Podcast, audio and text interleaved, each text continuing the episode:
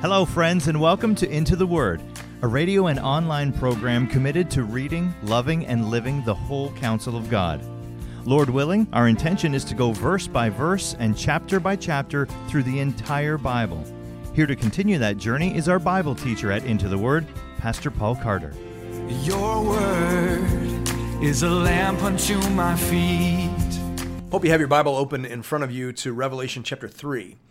As I said yesterday, these 7 letters should be understood as real letters from Jesus via John to 7 actual historical churches in Asia Minor. But they are also simultaneously letters to us today. Therefore, these letters have an immediate and an enduring application. In chapter 3, we're reading the last 3 of these 7 letters. Let's begin reading, starting at verse 1. And to the angel of the church in Sardis write the words of him who has the 7 spirits of God and the 7 stars. Now, I should have mentioned yesterday that in the opening address of each of these letters, Jesus reintroduces some aspect of the symbolism that we saw in chapter 1. So here he mentions the 7 spirits of God and the 7 stars. The 7 spirits of God are generally understood as a symbolic way of referring to the Holy Spirit in all of his power and fullness. The 7 stars are the 7 pastors or the 7 angels of the churches. So the sense is that Jesus is saying that he is the one who distributes power and fullness from the Holy Spirit to the churches so as to enliven the mission and message of the churches. Jesus can give out power for preaching, you might say. But before he does, he has some things to discuss with this particular church. Let's get back into the text. I know your works. You have the reputation of being alive, but you are dead. Wake up and strengthen what remains and is about to die, for I have not found your works complete in the sight of my God. Remember then what you received and heard. Keep it and repent. If you will not wake up, I will come like a thief, and you will not know at what hour I will come against you. Yet you still have a few names in Sardis, people who have not soiled their garments, and they will walk with me in white, for they are worthy. The one who conquers will be clothed thus in white garments. I will never blot his name out of the book of life.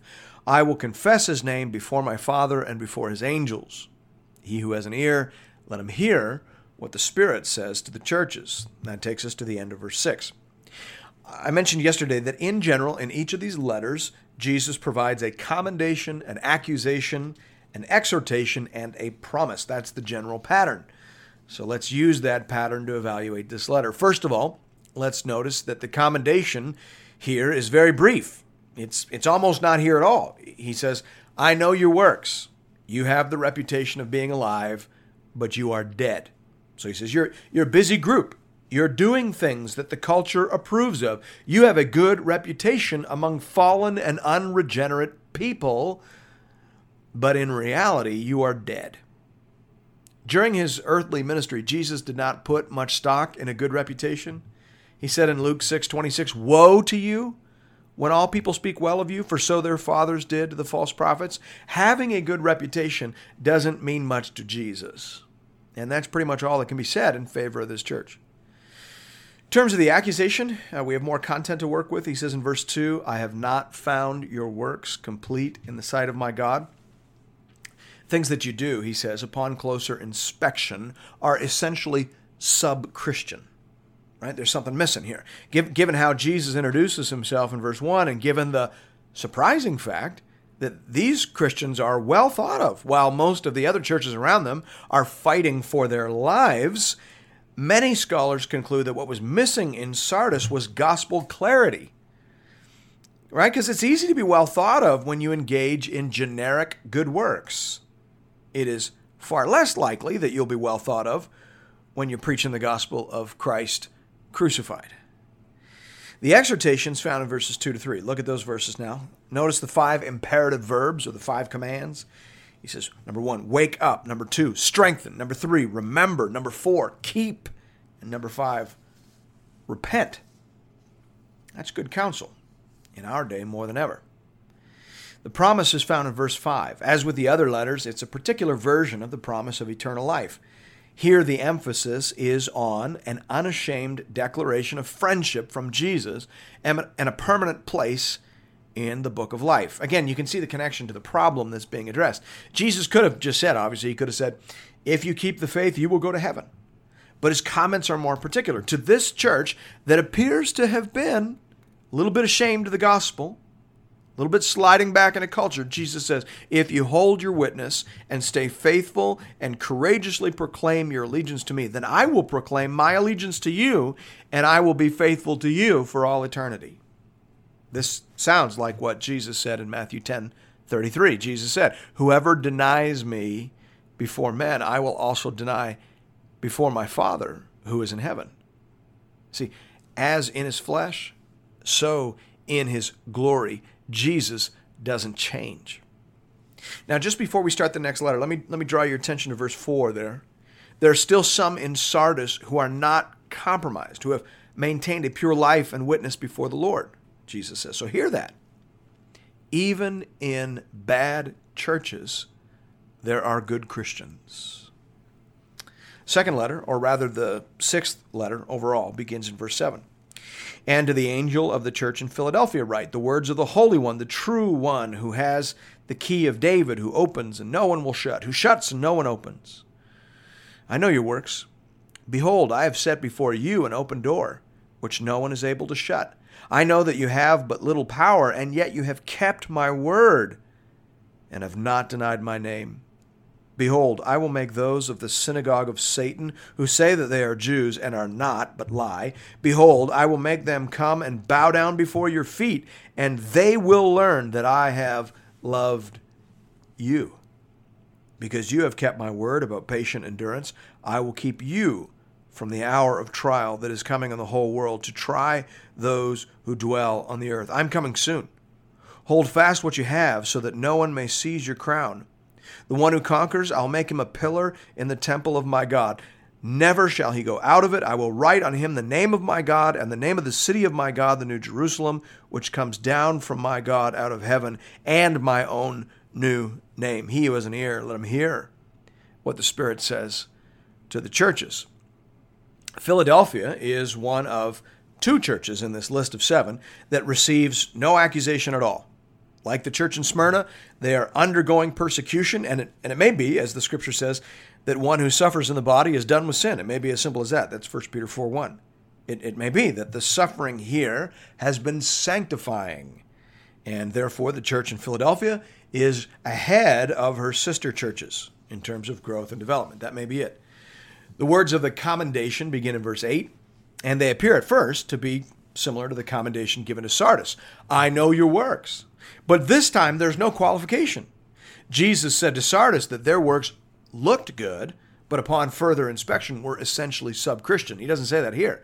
This faithful church is about to have their territory expanded. He says, behold, I've set before you an open door, which no one is able to shut. So faithfulness is rewarded with further influence. File that truth away for future reference.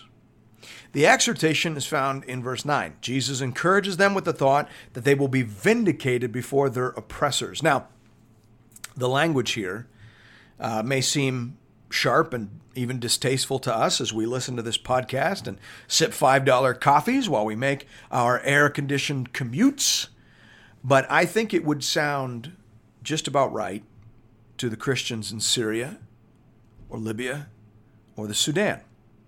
I think they would be comforted and encouraged to hear Jesus saying that those who hate you and those who kill you and those who call you infidel will one day bow at your feet, and they will learn that I have loved you. Beware your Western bias when reading the Bible. And then lastly, of course, there's a promise in verse 12. The one who conquers, I'll make him a pillar in the temple of my God. See, Jesus says, you may be kicked out of the market.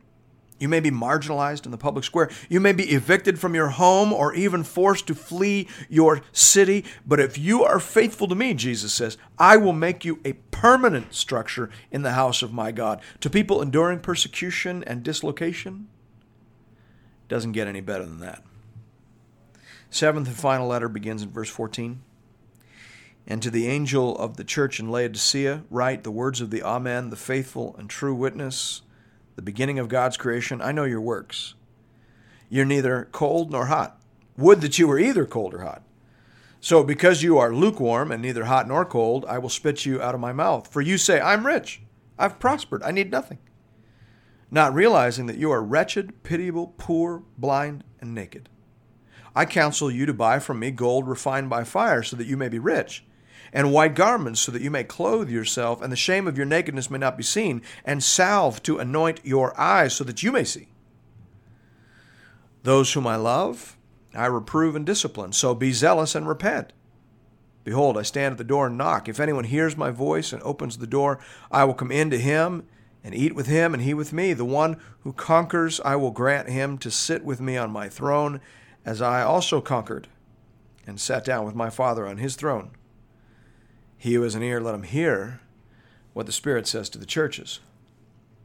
Now, all of these letters from Jesus indicate intimate knowledge of the particular church that's being addressed. We didn't have time to go into all of it, but in each of the letters, Jesus picks up on local customs, local history, even local geography in making his comments, and nowhere more so than here in this letter.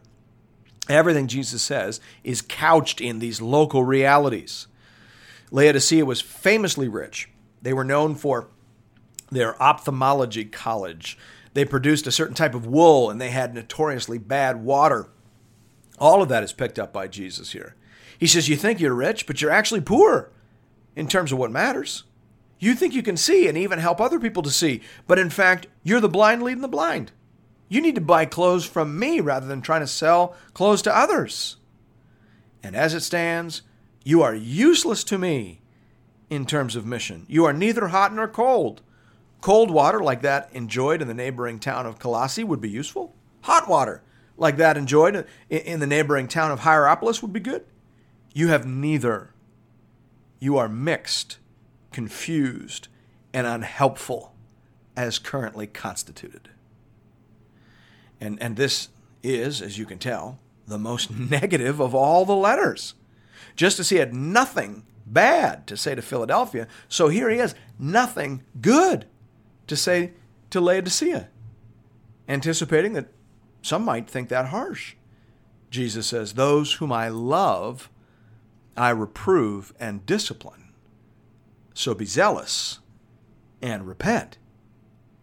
Jesus is a firm and loving shepherd, and he is very concerned for the long-term health and witness of his people. May God grant us under-shepherds who take heed to his example. Amen. Thank you, friends, for listening to another episode of Into the Word. If you're interested in additional resources or previous episodes and series, you can find those at intotheword.ca. You can also connect with Pastor Paul and other Bible readers on the Into the Word Facebook page.